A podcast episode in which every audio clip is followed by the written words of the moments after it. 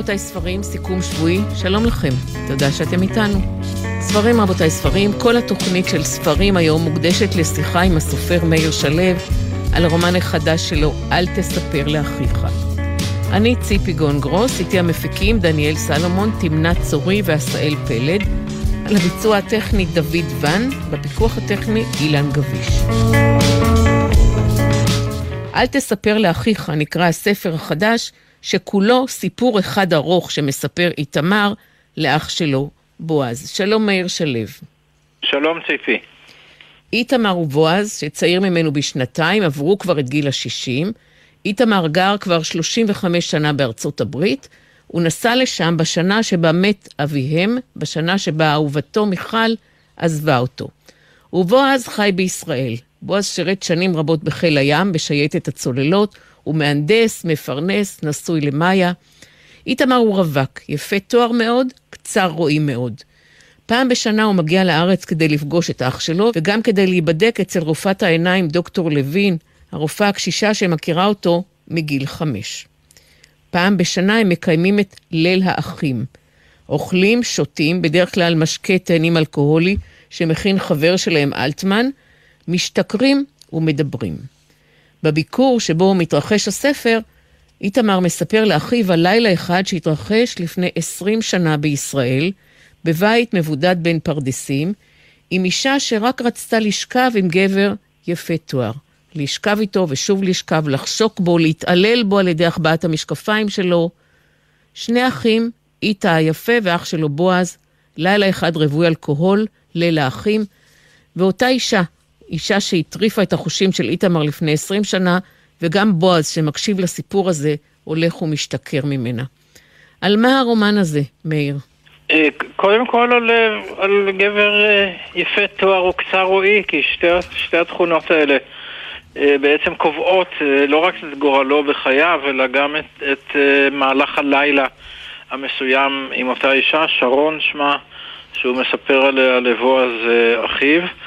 אני חושב שאם היו דורשים ממני לסכם את הספר במשפט אחד, אז הנה אמרתי אותו עכשיו. אבל בשולי הלילה הזה, כיוון שמדובר בשני אחים שסמוכים זה לזה בגיל, והם אחים אוהבים, הם אחים ביחסים טובים, ויש להם זיכרונות חזקים מאוד מהוריהם, שהיו כל אחד בדרכו הורה איום ונורא, גם האב וגם האם, יש להם עוד נושאים לדון בהם, זה, זה על זיכרונות מימי אה, ילדותם וכל מיני מחשבות על אה, חייהם, הם מכירים זה את זה היטב.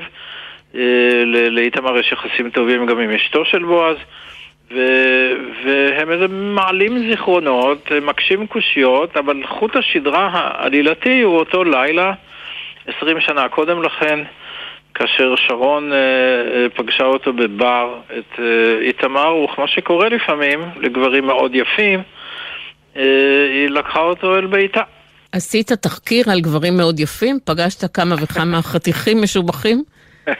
אה, לא, לא הייתה לי ברירה, כשאני כותב על משהו שאין לי איתו היכרות אישית, נגיד אה, מקצוע מסוים, יש לי בספרים שלי כל מיני מקצועות שאין לי בהם מושג, אז אני פוגש אנשים ש, שעוסקים באותו מקצוע. הפעם דיברתי עם, פגשתי תריסר גברים יפים מאוד, ושוחחתי איתם על uh, איך זה להיות גבר יפה, זה, איך זה להיות בן אדם יפה, אבל, אבל יש גם הבדלים דקים, אני משער, בין להיות אישה יפה ולהיות גבר יפה. אז פגשתי אנש, גברים יפים מגיל 19 וכמעט עד גיל 90. אה, וכל אחד אה, אה, סיפר לי על, ה, על החוויה הזאת ואיך היא משפיעה על חייו ו, ו, ועל ההתנהלות שלו והאם זה נעים, האם זה לא נעים, כן, קיבלתי תשובות בהחלט מעניינות והשתמשתי בהן בספר. ואיך איתרת אותם? ככה, כמה מהם הכרתי מקודם, שניים שלושה. אחד הוא קרוב משפחתי, חבר הכנסת רם בן ברק, שהוא גבר יפה מאוד.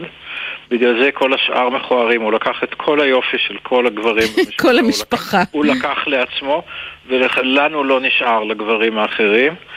וגם uh, שוחחתי עם בנו טל, הייתה שיחה משותפת, ישבנו שלושתנו, זה היה מאוד מעניין.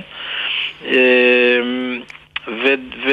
והכרתי עוד בן של חבר שיש לי, בחור כבן שלושים, ואז פניתי לנשים שאני מכיר, ושאלתי, האם אתן מכירות גברים מאוד יפים? אני רוצה שמות וטלפונים. קצת תמהו, אבל אה, נתנו לי. והגברים עצמם תמהו עוד יותר, כי אני פשוט צלצלתי ואמרתי שלום, הצגתי את עצמי, אני כותב ספר, הגיבור שלי הוא גבר יפה, שמעתי שגם אדוני גבר מאוד יפה.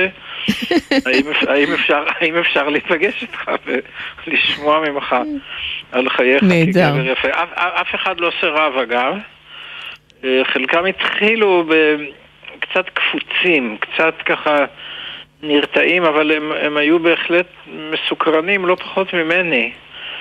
והסתבר שהם לא, לא הרבו לנהל שיחות כאלה על אף יופיים, וזה היה בהחלט, היו שיחות מעניינות בהחלט.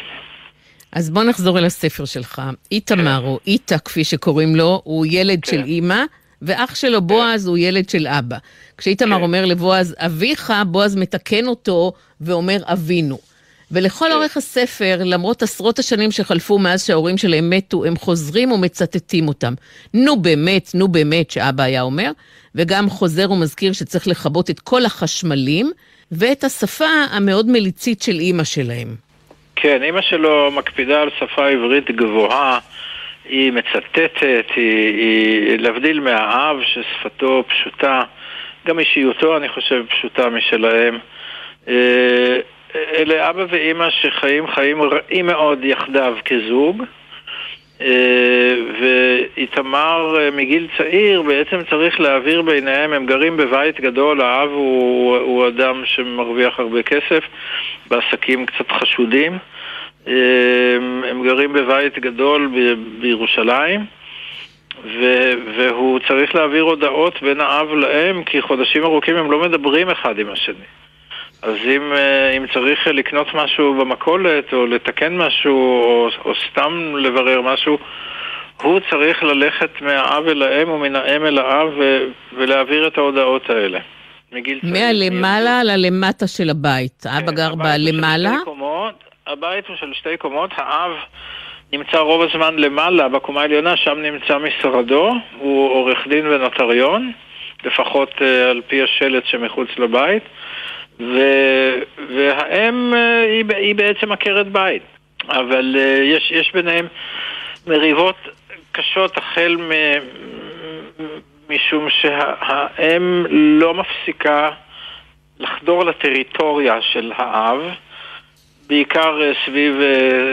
היא מסדרת את החדר שלו, את חדר העבודה שלו, והיא מסדרת את השולחן שלו, והיא נוגעת לו בדברים. אני חושב שהרבה זוגות פחות קיצוניים מהזוג שתיארתי בספר, מכירים את הנושא הזה של, של אנשים ששולחים יד ורגל בטריטוריה של בן או בת הזוג, בעיקר לגברים יש איזה, אני חושב, חולשה על הטריטוריה שלהם שאסור לחדור אליה, משהו כנראה איזה שריד אבולוציוני. ועל זה מריבות רבות ועל כך שהאב בוגד בהם פעמים רבות. ויש גם ביטוי של שני הדברים האלה בשבעה על מותו של האב. מצד כן, אחד, כן. היא מגרשת במקל, ממש כמו המכשפות האלה עם המקל, עם המטאטה, מגרשת כן. את הנשים הזרות שבאות להביע תנחומים, אותן נשים שבילו איתו בעבר, ומצד שני. מרגע שהוא מת, היא לא נכנסת לחדרו. היא נועלת כן, את המדרגות החיצוניות, אבל היא לא נכנסת לשם. כי זה כבר לא ירגיז אותו, זאת אומרת, היא עשתה את זה בין היתר כדי להרגיז אותו, עכשיו שהוא מת, אז בשביל מה להתאמץ? אמ, הוא היה מאוד רגיש לנושא הזה שהיא מסדרת לו את החפצים שלו ואת הדברים שלו, ואחר כך הוא לא מוצא אותם, והיא מזיזה אותם, והוא טוען שהיא גם מסדרת את הזיכרונות שלו, שזאת גם תופעה שמוכרת פה ושם, ש... אצל בני זוג, שנשים כנראה יש להם זיכרון טוב יותר או מסודר יותר, והן... אמ, יש תמיד ויכוחים על הטריטוריה הזאת של מה זוכרים, איך זוכרים ומי זוכר יותר טוב, והוא מתלונן שהיא מסדרת גם את הזיכרונות שלו. ואגב, מה לזכור ומה שייך למי, האולר, אולר האופינל של כן. אבא נמצא היום אצל בועז. כן. מהו האולר הזה? מה החשיבות ולמה הוא אצל בועז דווקא? אה, האולר הוא אולר איכרים צרפתי פשוט, שנקרא אופינל, הוא נחשב סכין מחנאות אה, משובח. יש לו רק להב אחד, מאוד חד וידית של עץ. לי עצמי יש אה, אופינל כזה, ואני גם נותן אותו מתנה לאנשים שאני אוהב. ו, ופעם נסעתי לחו"ל וחזרתי עם עשרה אופינלים, מה שעורר חשדנות בקרב השלטונות, אבל הוא משתמש בו בעיקר כדי לחתוך את, ה, לחתוך את התפוחים שהוא אוכל ולקלף אותם, אבל הוא תמיד בכיס, שמא יהיה צורך להשתמש בו, ואכן הוא עושה בו יום אחד שימוש שאני לא, לא אספר אותו כאן כדי לא לעשות ספוילר. ו, והוא מוריש את האופינל, את האולר היקר שלו, הוא יקר לליבו, לבועז, כי הוא חושב שבועז הוא הממשיך האמיתי שלו, ובועז הוא האדם האחראי שיקים משפחה ויפרנס משפחה. והוא צודק, כי, כי איתה לא מקים משפחה ואין לו ילדים, והוא שבור לב גם עכשיו, בגיל 65, 35 שנים אחרי אה, אותה עזיבה, כי הוא אהב אותה אהבת נפש, בהתחלה בשנים הראשונות גם היא אהבה אותו. ויש לו קשרים מזדמנים עם, עם נשים שבדרך כלל מתחילות איתו, שבגלל יופיו, זה אגב גם דבר שלמדתי מהגברים היפים שדיברתי איתם, שזה, ש, ש, שזה קורה, זאת אומרת, זה קורה לעיתים די תכופות. ושמשאירות אה, פתק, משאירות מספר טלפון, ניגשות ותובעות אפילו. אה, זה היה מעניין לדבר איתם על העניין הזה, כי, כי מקצתם אמרו לי שהם לפעמים מרגישים כמו אישה, שגברים מתחילים איתה, אה, ולא תמיד זה נעים, ו... אז איתה הוא כזה, הוא חי בגפו בארצות הברית, הוא שותף במכון כושר. כשהיה צעיר הוא היה קצין בקבע בחיל האוויר, הוא היה מדריך אה, אימון גופני, קצין אימון גופני בבסיס אה, של חיל האוויר. והוא נקלע, הוא טייל בארצות הברית אחרי שאהובתו עזבה אותו, ושם במקרה יצרה איתו קשר אה, אישה שיש לה מכון כזה והציעה לו שותפות. אתה יכול אולי, מאיר, לקרוא את הפתיחה של הספר, ששם כן. אנחנו נתוודע על הגיבורים וגם לזיכרון הזה של אהבה רחוקה. שהוא מתקשה להיפרד כן. ממנה, איתמר. זה, זה אם כן העמוד הראשון של הספר. פעם אחת ברחוב תל אביבי קטן, שאת שמו כבר שכחתי, התרמזת לי פתאום באישה אחרת. כשהוא מדבר כאן בגוף שני לאישה, הוא מתכוון למיכל, אה, אותה אישה שעזבה אותה. היא באה מולי, פוסעת את פציעותייך, התקרבה, הראתה את מראייך, ואני, ליבי עמד מפעום, רגליי מלכת, ידיי הסירו לרגע את משקפיי, קצרי רואי כמוני יבינו מדוע, ומיהרו להשיב אותם למקומם. עשית לעצמך reset, אני מדמיין את בועז אומר לי. בערך אני משיב לו, ואני כותב סיפור, אז אל תפריע. אז כבר הבנתי שאיננה את, אבל יש שהגוף משיג את התודעה, הבשר מקדים את הנפש, שפתיי כמו מעצמן כבר חייכו אליה ועיניי אחזו בה. היא החזירה לי מבט מופתע. אנחנו מכירים? לא, סליחה, היה נדמה לי לרגע. אני מבינה, אתה חשבת שאני מישהי אחרת. נבוכותי והודיתי, משהו כזה, את קצת דומה לאחרת הזאת. ובליבי לעצמי, אידיוט. כן, היא אמרה, המשפט הזה מוכר לי, כבר שמעתי אותו יותר מפעם אחת.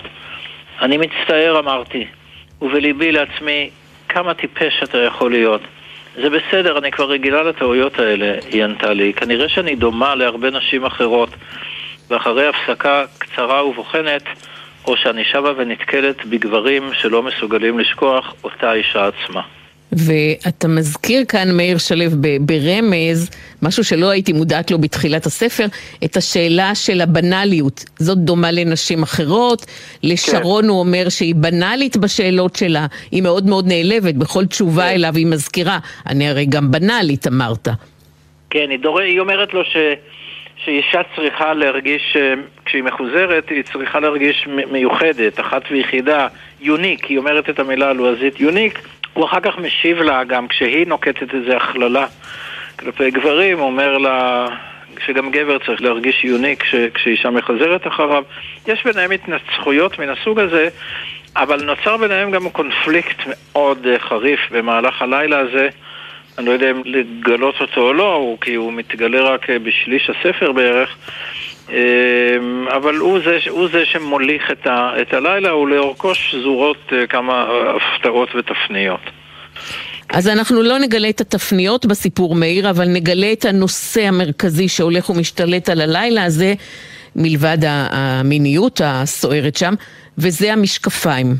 איתה היפה הוא קצר רואי מאוד, בלי משקפיים הוא מרגיש אבוד, הוא מרגיש בחילה, ושרון, האישה שמבלה איתו את הלילה ומובילה את הלילה בבית המבודד שלה, מחביאה לו את המשקפיים. אבל עוד לפני כן הם נופלים לו, הם כמעט נמחצים. גם בילדות, כשהילדים היו צוחקים עליו, אה, המשקפיים היו נופלים והוא היה ממשש את הרצפה, זוחל על הרצפה, כדי כן. שלא לדרוס אותם. זה נושא מאוד מרכזי בספר הזה, המשקפיים ואובדנם. זה, זה נושא מאוד חשוב, משום שכשהיא מחביאה לו את המשקפיים, היא בעצם רוצה שהוא לא ילך. הוא באיזשהו שלב רוצה ללכת. והיא מחביאה לו את המשקפיים. אה, אני מוכן לשחרר את העובדה הזאת, העלילתית הזאת, כי זה קורה די מוקדם בספר. ההפתעות הגדולות באות אחר כך. אה, והוא לא רק שזה באמת מרתק אותו אל ביתה, כי הוא לא יכול לצאת, הוא לא יכול לנהוג בוודאי. הוא גם לא יכול אה, ללכת בלי המשקפיים, בוודאי לא בלילה ולא בסביבה לא מוכרת כמו שהיא הביאה אותו אה, אליה. הוא צריך להבין, הוא, אה, יש לו משקפיים עם, נגיד עם 12 או 15, מספר 12 או 15, אני גם, גם דיברתי עם אנשים ש, שמרכיבים משקפיים כאלה, זה, בן אדם כזה לא יכול לזהות את אימא שלו ממרחק של מטר, הוא רואה שיושב מולו בן אדם, אבל הוא לא יכול לזהות אותו גם אם הוא מוכר. אבל עם משקפיים הוא יכול לתפקד ולנהוג ולראות סרט. כשהיא לוקחת לו את המשקפיים ומסתבר לו שהיא לא רוצה להחזיר אותם, הוא גם נעלב כי, כי היא בעצם משתמשת במום שלו, בחולשה פיזית שלו, בפגם אורגני. אה, כדי, מנצלת נכות. משקפיים ברמה כזאת הם עשויים להיות אפילו סוג של נכות, והיא מנצלת את הנכות הזאת כדי להשאיר אותו במקום. זה, זה מעליב אותו, זה פוגע בו. אה, הוא אומר לה, זה כאילו, נגיד, נגיד שהייתי קטוע רגל, שהיית גונבת לי את הפרוטזה או משהו מן הסוג הזה. ו... ועל זה מתפתח אה, חלק גדול מהקונפליקט שביניהם. ואני מצאתי, אתה יודע את זה כמוני, שמשקפיים מככבים אצלך כבר מאז הספר עשיו. בעשיו כן. יש משקפיים. יפה, אני, אני שמח על הזיכרון שלך. ועל... אה, תראי, בעשיו הגיבור הוא, הוא, קודם כל אני מזכיר למי שמוצא לנכון להגיד, למאזינים, כי אנחנו ברדיו, שגם אני מרכיב משקפיים וגם אני קצר רואי. אה, אני לא קצר רואי ברמה של איתמר. זאת אומרת, העדשות שלי בשיאן היו משהו כמו חמש, שזה גם אה, חמש וחצי, שזה גם די רציני. לא יכולתי, נגיד, לנהוג בלי משקפיים או לראות קולנוע בלי משקפיים. וקוצר הראייה מלווה אותי מגיל עשר, אה, ו, וזה לא סתם קוצר ראייה, אני, אני הרגשתי שאני לא רואה טוב כבר בגיל שמונה בערך, שהסתבר לי שאני לא רואה מה, מה כתוב על הלוח בכיתה, וילדים אחרים אה, כן רואים. אה, בשנות החמישים להרכיב משקפיים זה לא היה כבוד גדול, היו, הייתה סדרה שלמה של מילות גנאי למי שהיו לו משקפיים, אבו ארבק, הסוקר, משקף עופר וכולי, אה, בלינדר. על אחת כמה וכמה בנהלל, שאליה הגעתי בגיל תשע, כי בנהלל, עם נכד של חלוצי עלייה שנייה, נאלץ להרכיב משקפיים, זה היה פחות או יותר כמו להודיע ש... שתנועת ההתיישבות, ההתיישבות העובדת נכשלה בהגשמת האידיאלים שלה, שלא לדבר על הציונות בכלל, כי לא, לא לצאצאים כאלה הם פיללו, הם, הם רצו מוז'יקים, חסונים, חדי עיניים, רחבי כתפיים, אה, שיילחמו, שיחרשו, זה, זה היה האידיאל. ילדים עם משקפיים היו להם גם בישיבות באוקראינה וברוסיה, אה, ואני זוכר את החרדה שתקפה אותי אה, כשהבנתי שאני צריך משקפיים. בכל בית הספר לדעתי היה רק אולי עוד ילד אחד עם משקפיים. אני חושב שהנהל"לים בכלל, אם היה נולד ילד עם, עם קצר רואים, היו שמים אותו על איזה צוק בכרמל או משהו כזה, כמו, כמו הספרטנים של, של ימי קדם. אה, על כל פנים, אני הסוויתי את קוצר הראייה שלי אה, באופן די מענג בכך שבהפסקות אף פעם לא שיחקתי עם הילדים, כי לא, לא הייתי רואה את הכדור מתקרב אליי בכלל. ו, והייתי יושב בספרייה של בית ספר וקורא כל הזמן, כי את הספר את יכולה לקרב לעיניים ו, ו, ולחדד את הראייה. אבל בסוף המורה שלי לחשבון גילה שאני לא רואה מה כתוב על הלוח, את השאלות והמבחנים שהוא נותן, והוא בא אל ההורים שלי. אה, וזהו, ואני זוכר את החוויה שלקחו אותי לאופטיקאי בעפולה, עוד לא היו אופטומטריסטים, היה אופטיקאי, והוא בחן לי את, ה, את הראייה, ופתאום העולם התחדד. וזאת הייתה חוויה מרעישה. אני התחלתי בגיל עשר, המשקפיים הראשונים שלי היו של אה, עדשות של אה, שתיים וחצי. זה הרבה להתחיל, בדרך כלל מתחילים בחצי או ברבע, ואני זוכר את ההרגשה של העולם כשהאופטיקאי התחיל להרכיב לי עדשות שונות על המסגרת הזאת. אני קורא לך מעשיו את התיאור.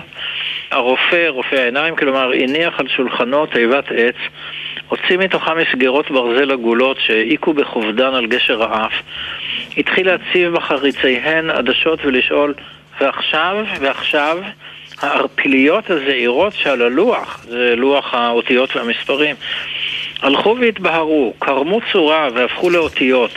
והעולם כולו התחדד עימן, כמו מבין השמשות נבראו פרטים נעלמים לא נחוצים, פרצו למוחי וביקשו להציפו. ראשי החל לטור, לחוג ולטור לאיתו בכוח שלא יכולתי להתנגד לו. באמצע החדר התגבש פתאום האוויר לזוג נטיפים זעירים, ואלה היו לי שני זבובים המרחפים דום.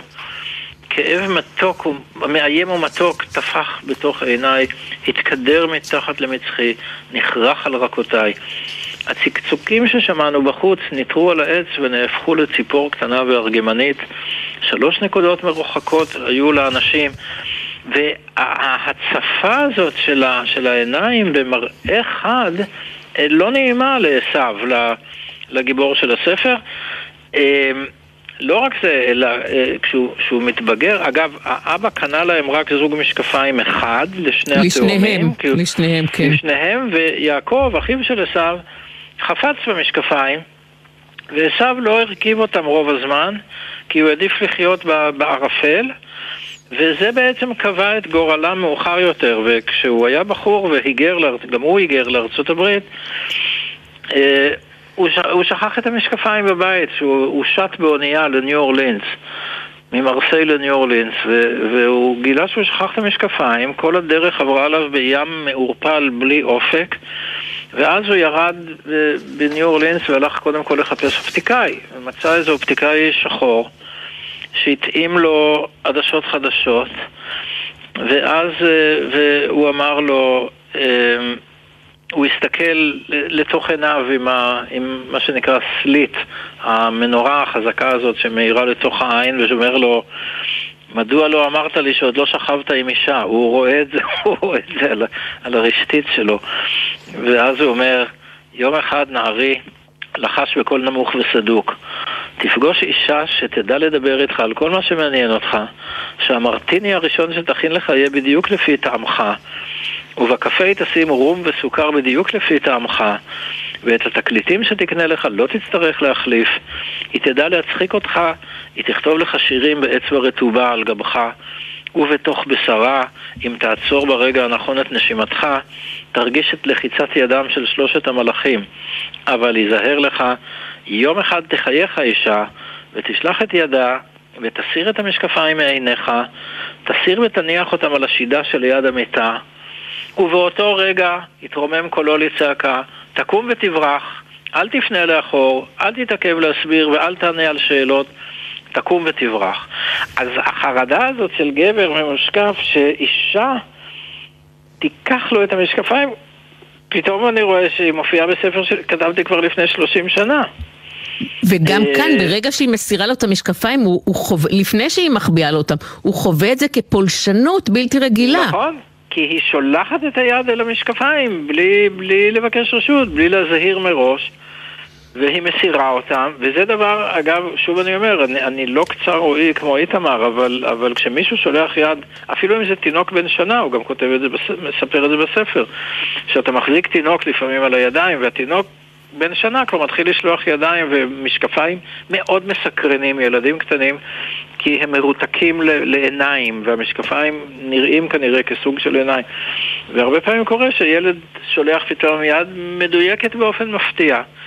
ואוחז במשקפיים, ואני באותו רגע עלול פשוט לשמוט אותו מידי מרוב בהלה, כי, כי בעצם זה, זה כמו הידיים של דלילה שנשלחות אל השיער של שמשון עם המספריים. זאת, זאת החלשה, זה, זאת, זאת פגיעה ביכולת שלך, בכוח שלך. זה, זה רגע שאת מבינה, את ממושקפת הלא גם. אני לא יודע אני מבינה המספר... בהחלט, בהחלט כן, מבינה, וגם המספר שלי. שלך, מכובד, אבל... מכובד. כן. כשהי, אז, כשהייתי אז ילדה הייתי הזה... מסתירה, גם אני הייתי מסתירה את העובדה שאני קצרת רועי, והייתי כן. הולכת לסרטים, נניח בין כיתה ו' לכיתה ח', ולא מבינה שום דבר, כי האנגלית כן. שלי לא הייתה מספיק טובה, ואת התרגום לא הצלחתי לראות. כן. אבל הייתי נושמת לרווחה רק כשהייתי כן. מבחינה שיש שריטות על, על הסרט, ומבינה שעוד מעט הוא יסתיים, עוד מעט אני... אבשה כן. מייסוריי. אז בהחלט הסתרתי, כן. בעשו, כיוון שהם נאלצים לחלוק אה, זוג משקפיים אחד, אז אה, ברוב, ברוב משך היום יעקב הוא זה שמשתמש במשקפיים ועשו לא מעוניין בהם. אבל כשהם הולכים לסרט, עשו דורש את המשקפיים לעצמו. כי הסרט זה סוג של סיפור, זה ספר בעצם, והוא רגיל לקריאת ספרים בספרייה, כמו שאני התרגלתי, ויעקב מסכים לזה כי אז הוא מספר לו את הסיפור, זאת אומרת, הוא מסתכל, הוא רואה את התמונה מטושטשת, אבל עשו מספר לו את הסיפור בקולו, ואז עשו לומד שבעצם אפשר לספר לו מה שהוא רוצה, הוא לא מספר לו בהכרח מה שרואים, הוא ממציא לו אה, סיפורים. ו-40 שנה אחר כך הוא רואה עם זוג משקפיים איזה סרט ישן ש... שבילדותם עשו תיאר אותו באופן אה, שגוי, בכוונה, והוא כועס עליו שהוא סיפר לו סרט לא נכון. אז נראה לי, מאיר שלו, שזה הזמן הנכון לעשות הפסקה של 2-3 אה, דקות בשיחה שלנו ולשמוע okay. את אוקיי. השיר נערה במשקפיים. אני רק אזכיר יפה. שאנחנו מדברים על הרומן החדש. נכון, יונתן גפן, גפן ואלונו לארצ'יק הלחין, ורק נאמר שכל התוכנית שלנו היום היא שיחה על הרומן החדש של מאיר שלו, אל תספר לאחיך. נערה במשקפיים.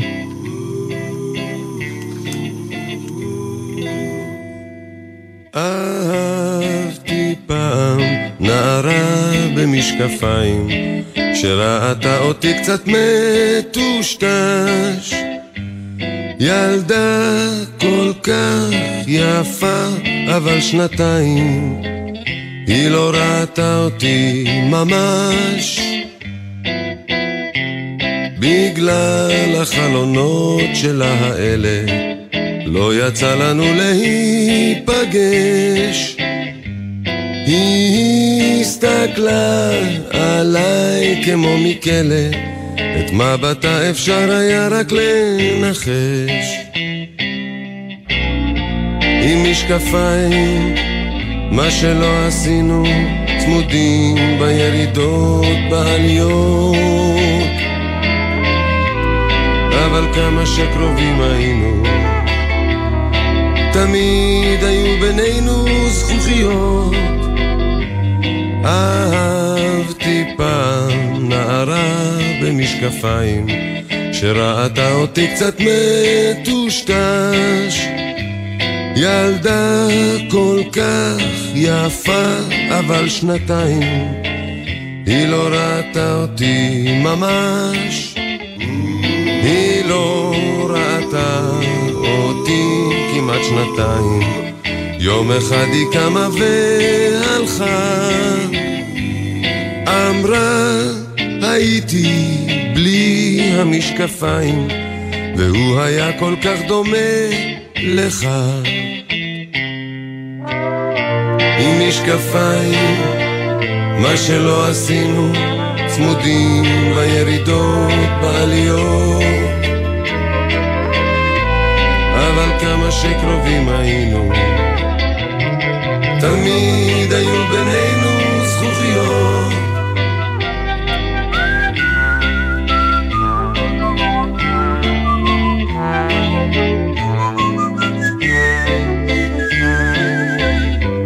ילדה כל כך יפה, אבל שנתיים היא לא ראתה אותי ממש. נערה במשקפיים, הזמר היה גידי גוב. בעבר הייתי נוהגת לשים את השיר הזה הרבה בתוכניות שלי, כי אורכו פחות משתי דקות, וזה היה מאוד נוח, הוא לא היה תופס הרבה זמן מהשיחות בתוכנית. מאיר שלו, מאיר שלו איתנו על הקו, והרומן החדש שלו, אל תספר לאחיך. נישאר עוד uh, כמה דקות, שתיים שלוש דקות, מאיר, בתוך נושא המשקפיים. כן. אתה לפעמים uh, מוריד את המשקפיים כדי לראות יותר טוב, פחות טוב. קודם כל, כשאני בבית, אני הרבה פעמים אה, מסיר את המשקפיים ואני מסתובב לי, אני, כמובן שאני רואה פחות טוב, אבל אני יודע איפה כל דבר נמצא ואני אוהב לשוב אל הימים המעורפלים, המטושטשים שלי, זה נעים, זה רך. יש בזה הרבה... לפעמים, את יודעת, אני אספר לך משהו משעשע שקרה לי כשהייתי נער. הייתי עם חברתי בכיתה י"א או י"ב באכזיב. ורבצנו לנו על, על החוף, והתנשקנו והתחבקנו במרץ רב של גיל הנעורים, ופתאום היא אומרת לי, תגיד, זה לא אבא שלך יושב שם? אני הרכבתי את המשקפיים, נראית אבא שלי אולי שבעה מטר מאיתנו, הוא טייל שם בסביבה עם כמה חברים. עכשיו, גם הוא היה בלי משקפיים, גם הוא הרכיב משקפיים. והוא היה בלעדיהם כי הוא רצה להיכנס למים ובעצם ישבנו אחד ליד השני. בלי, בלי לזהות זה את זה. ברגע שהיא לי שזו כמובן שקמתי והתרחקתי קצת, הרגשתי קצת לא נעים כי הוא היה שם עם חברים שלו שבטח הבחינו בנעשה אבל, אבל זה היה מאוד מצחיק, כן ואני חושבת שאני יכולה גם לחבר קו מהספר הזה אל ספר הילדים שלך שנקרא צלחת שמתחת. אתה מנהל שם דיאלוג עם הצלחת, שתמיד היא בתחתית ערימת הצלחות, וכאן למשקפיים יש חיים, גם הם מסתכלים עדשה אחת על השנייה, כמו כן. שהגיבור איתה מדבר עם השרעפת שלו, ואח שלו בועז מדבר עם איבר המין שלו. יש חיים כן. גם לחפצים. אני, אני, אני, חי מילדות בתחושה שגם לגרביים במגירה ולתפוזים על העץ ולכפיות במטבח אה, יש תודעה, יש רגשות. אה, כשהתחילה הקורונה התפרסמה, התפרסמה מודעה מאוד מצחיקה אני לא יודע אם היא מטעם איגוד הפסיכיאטרים האמריקאי, אני בטוח ש, שזה סתם הייתה אה, בדיחה, אבל הם, הם כתבו שבימי הסגר זה טבעי לגמרי לדבר עם חפצים ורהיטים וכלים בבית, זה נורמלי. אנא התקשרו איתנו רק אם הם, הם עונים לכם. אה, עכשיו אותי זה שישה, כי אני, אני בכל מקרה מדבר עם... אה, כמו, כמו שכתבתי את הספר הצלחת שמתחת, יש לי קשר של דיבור עם כיסאות, בגדים. צלחות וכולי, אני, אני, אני באמת משנה את סדר הכלים במגירה כדי שכולם תהיינה זכויות שוות ולפעמים כשאני נוסע לחו"ל אז גרביים שלקחתי בנסיעה הקודמת, אני לא לוקח לנסיעה הבאה. הם כבר היו בחו"ל, כן. כן, גם שאחרות, גם שאחרים אה, ייסעו איתי, והנכדים שלי היו צוחקים עליי. אבל אה, יש לי עוד, בת אחותי היא גם כזאת. אז אנחנו, ובגלל זה קראתי לילדה בספר אה, אפרת אה, על שמה. בספר ו... הילדים, הצלחת שמתחת. ואגב, ספרים קודמים שלך, דמות של יפהפה יש גם ברומן רוסי. כן, יש לי, יש לי גבר יפה גם ברומן רוסי, זה אפרים. אני, אני רוצה להסביר משהו, אני מקווה שיבינו אותי ברוח נכונה.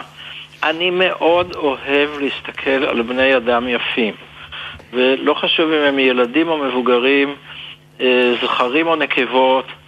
אה, אה, בן אדם יפה, לא, גבר או אישה, פשוט מושכים את עיניי, יכול להיות שלפעמים אני אפילו נועץ מבט בצורה לא מנומסת, אבל קשה לי להסיר את המבט אה, מבן אדם יפה תואר או יפת תואר, וברומן רוסי וגם כימים אחדים, יש לי ברומן רוסי גבר, וכימים אחדים אישה, שהם בעצם מעניקים לכפר, שהוא מקום שקשה לחיות בו, ו- ומאומץ, ומלוכלך, ובוץ, וזיעה, ושמן מכונות, וזבל פרות, בתוך כל זה זוהר יופיו של בן או בת אנוש אה, אחד.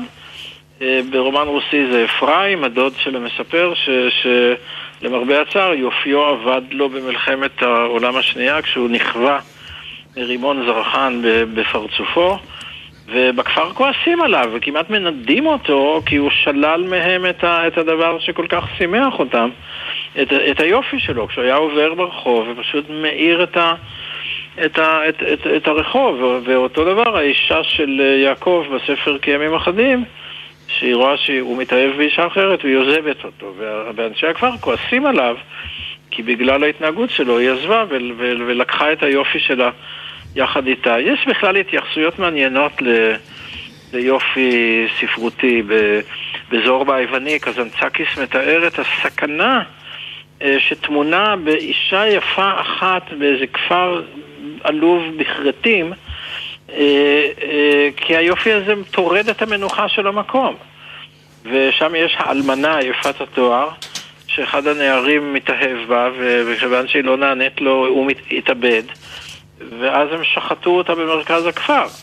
אה, כי היופי הזה הפך לאלמנט שהכפר לא יכול להתמודד איתו, כי זה מקום קטן. בעיר גדולה היופי מתמוסס ונמוג בין הרבה מאוד קלסטרים.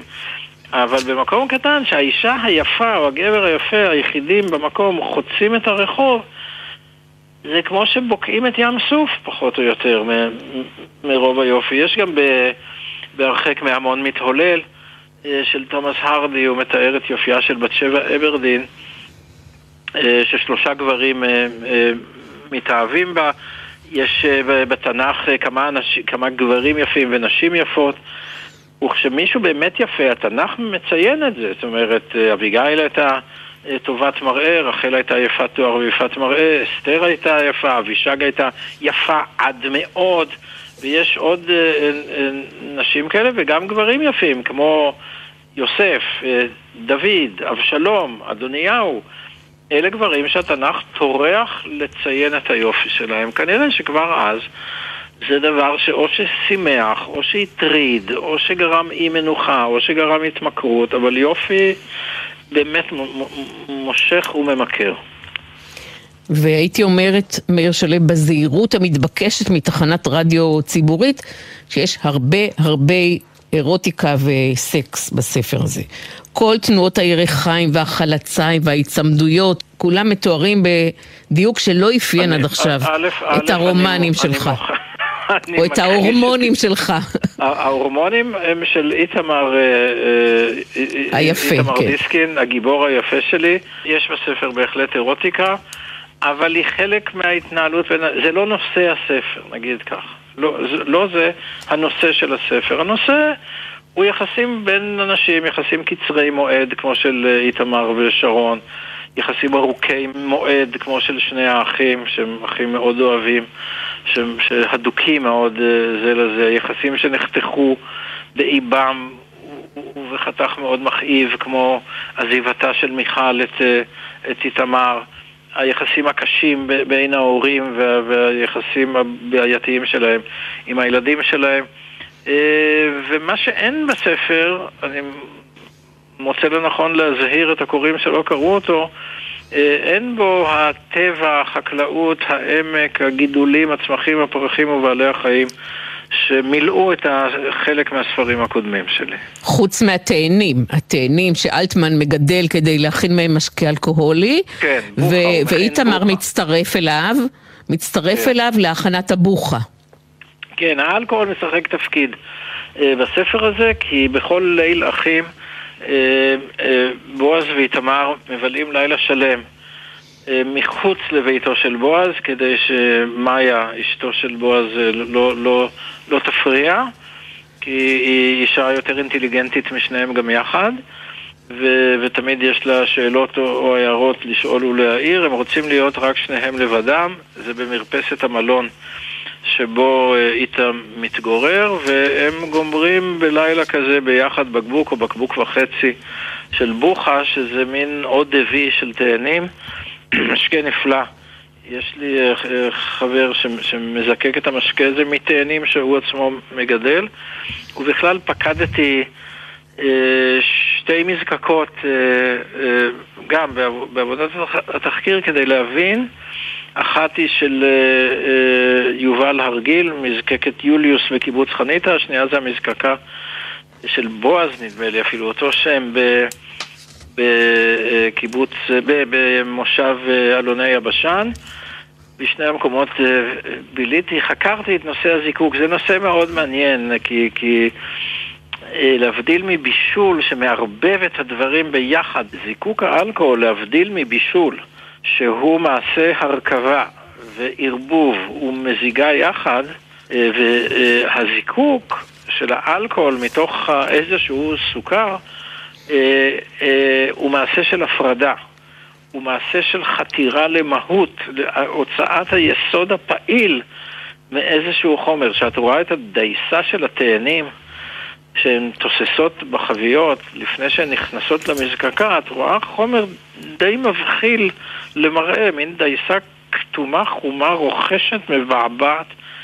וכשזה נוטף שקוף וריחני מן המזקקה, זה מטמורפוזה שמאוד דומה לפרפר שיוצא מתוך הגולם שהיה זחל, כן? זה מתוך איזה משהו מאוד פשוט וכמעט מכוער, יוצא היופי המזוקק, הנקי, אה, של, של האלכוהול שאותו שותים האחים בלילות שלהם. ולמה איתמר, אם לחזור אל אותו לילה עם שרון, למה הוא בוחר להציג את עצמו בפניה בשם גדי, ואחר כך הוא גם מאמץ לעצמו את שם המשפחה כהן, שהיה השם של מיכל, אהובתו לשעבר? הוא, יש בו, קודם כל הוא, הוא אדם מאוד זהיר. הוא נזהר מילדות, כיוון שהוא מרכיב משקפיים מאוד עבים מגיל צעיר, והוא חושש מאוד שהמשקפיים יישברו. זה פיתח אצלו זהירות מוגזמת, הוא נזהר כל הזמן, שלא ייגעו בו, שלא יחבלו בו, שלא יכו אותו, שלא יפילו אותו, שלא ישמטו לו את המשקפיים. ושנית, יש בו איזשהו יסוד תיאטרלי, והוא נכנס למשחק, וזה נכון שזה מתחיל בכך שהוא מוסר לשם לא נכון של עצמו, והוא עדיין לא יודע עד כמה זה יסבך אותו בהמשך. והמשפט, אל תספר לאחיך, שהוא הכותרת של הספר, כן. מופיע פעמיים בספר. פעם אחת מפי אימא שלהם. כן, כן. לפחות פעמיים שציינתי לעצמי. פעם אחת כן, מפי כן. אימא שלהם, שמספרת לאיתמר על הרגעים האחרונים של אבא, על מה כן. שהיא עשתה ולא עשתה בהם, ופעם אחת מפי מאיה, אשתו של בועז. הוא כן. סיפר את הסיפור הזה למאיה כבר לפני 19 שנה. ואז נכון. היא פסקה, אל תספר לאחיך, כן. ועכשיו התירה לו לספר את הסיפור הזה לבועז. למה בעצם? היא, היא, היא אישה חכמה ופרספטיבית, היא חדת תפיסה. והיא קלטה משהו שגם אה, איתמר הרגיש בו במהלך אותו לילה עם אחיו, שבועז, שבהתחלה מאוד חשש משרון, וחשש שהיא תפגע באח שלו, ולמה הלכת איתה, ולמה הסכמת להצעה שלה ללכת אליה הביתה. בועז צריך לזכור גם כשהם היו ילדים בבית ספר, למרות שהיה צעיר מאיתמר בשנתיים, הוא היה ילד הרבה יותר חסון, לוחמני, אמיץ, אפילו שש לקרב, והוא הגן עליו. בדרך כלל האח הגדול מגן על האח הקטן, ואצלם בבית הספר האח בכיתה ד' הגן על, ה, על, היל, על, ה, על אחיו מכיתה ו'.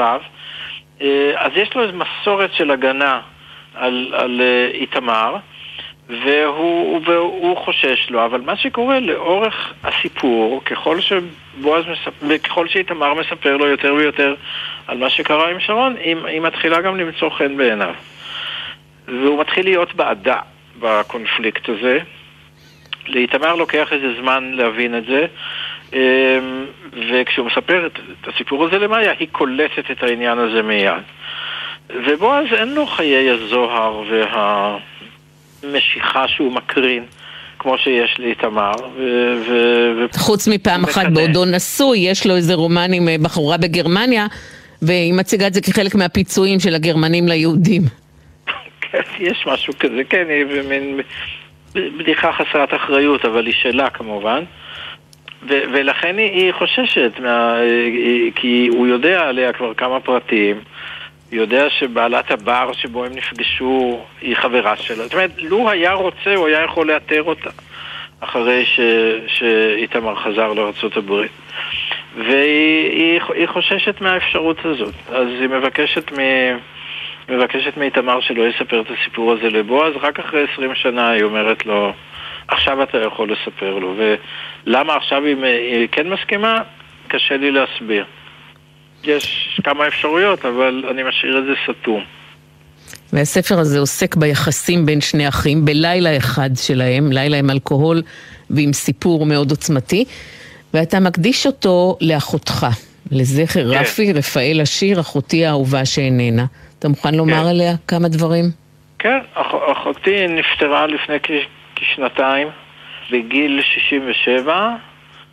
אה, היא התגוררה ב-15 השנים האחרונות, או, או יותר קצת, בקנדה אה, עם אה, בעלה שעובד שם בבית החולים של מגיל, רופא, רופא כאב, גם זה יש לי באחד הספרים והוא עזר לי מאוד.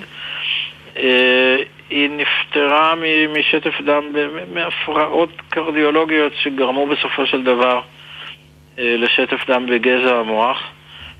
זה, ובגיל בגיל צעיר, זה, זה הייתה, גם אימא שלנו נפטרה בגיל צעיר, בגיל 64 מסרטן. אין, אין לי גנטיקה משובחת במיוחד. אמ, ו... וזו הייתה מכה קשה, הייתי מאוד קרוב לאחותי. אמ, והדבר האחרון שעשינו יחד היה כשהיא ציירה את הציורים הרבה יותר יפים מהטקסט, אני חושב. של, של גינת בר, של הספר שלי על, ה, על הגינה שלי בביתי, סביב ביתי, שהיא גינה שכולה פרחי בר, כלניות, חצבים, נוריות, תורמוסים, עכשיו יש פריחה די, די, די יפה. חוץ מהפרגים, שאני לא מבין למה הם מענישים אותי, אבל שנה אחרי שנה, בארבע השנים האחרונות, אני זורע והם הפסיקו לנבוט אצלי. אני נותן אותם לזרעים, את אותם זרעים עצמם לחברים, ואצלם הם נובטים, פורחים ועושים חיל, ואצלי לא. זה משהו שאני צריך לדבר, את מבינה שאני מדבר גם עם פרחים, אבל זה לא ממש עוזר לי.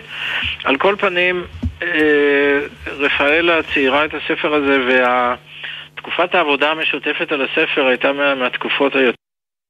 יותר יפות שלנו אה, יחד. אף, פעם לא עבדנו יחד על פרויקט אה, אה, קודם לכן. היא הייתה צעירה ממני בארבע וחצי שנים, וחלקנו חדר בדירת שיכון מאוד קטנה שגדלנו בה. יש לנו גם אח אה, בשם צור, שצעיר ממני ב-20 שנה, מאותם הורים, אני מוצא לנכון לציין. אה, אמי ילדה אותי בגיל 21 ואותו בגיל 41. הוא נולד כשהייתי בצבא, ויש לי אליו קרבה עמוקה, אבל לא גדלתי איתו אף פעם באותה, באותו בית, לא, לא חלקנו דירה. אני, כש, כשהוא נולד הייתי בצבא, ואחר כך השתחררתי מהצבא ועזבתי את הבית. אה, ושנינו איבדנו אותה, כל אחד בדרכו. אה, לאחי היא הייתה גם אה, סוג של אם, כי היא הייתה בת 14 כשהוא נולד, או 15.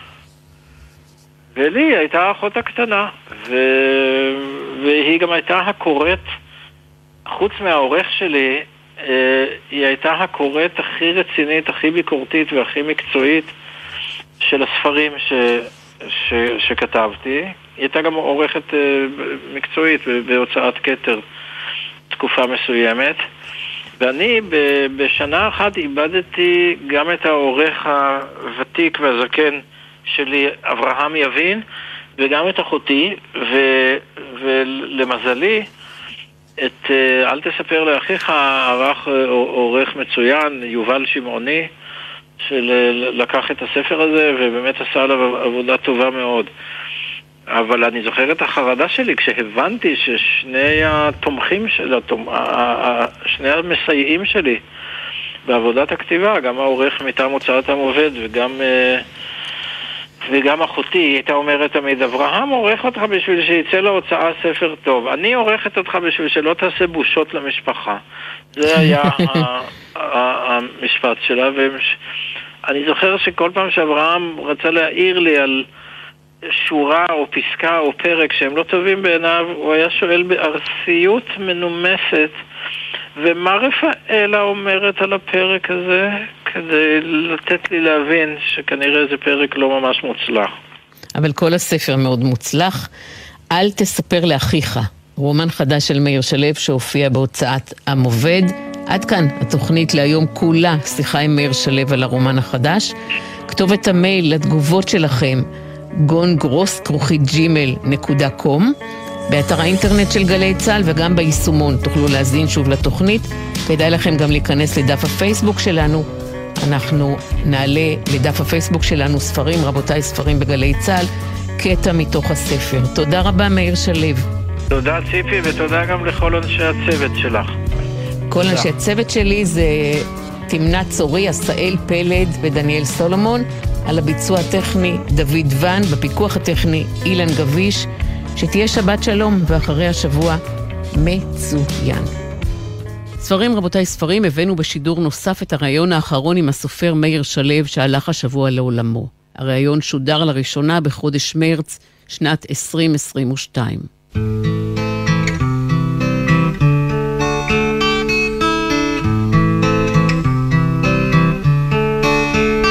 בוקר טוב, אמיר אז בוא נשיר ביחד שיר, נשיר באהבה לאימא שהביאה לנו אור,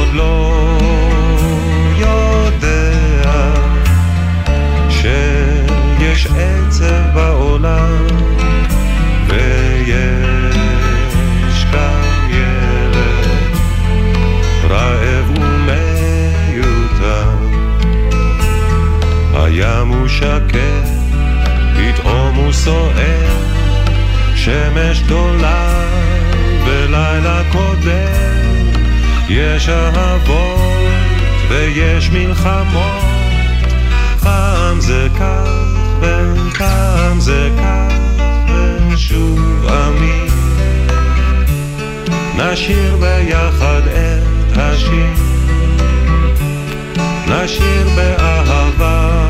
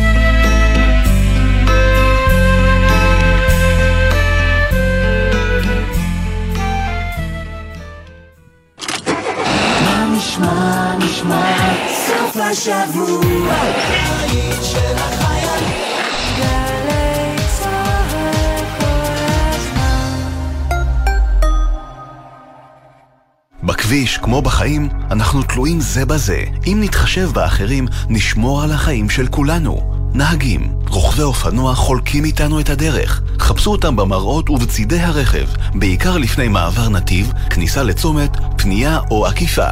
כי כולנו מחויבים לאנשים שבדרך, עם הרלב"ד.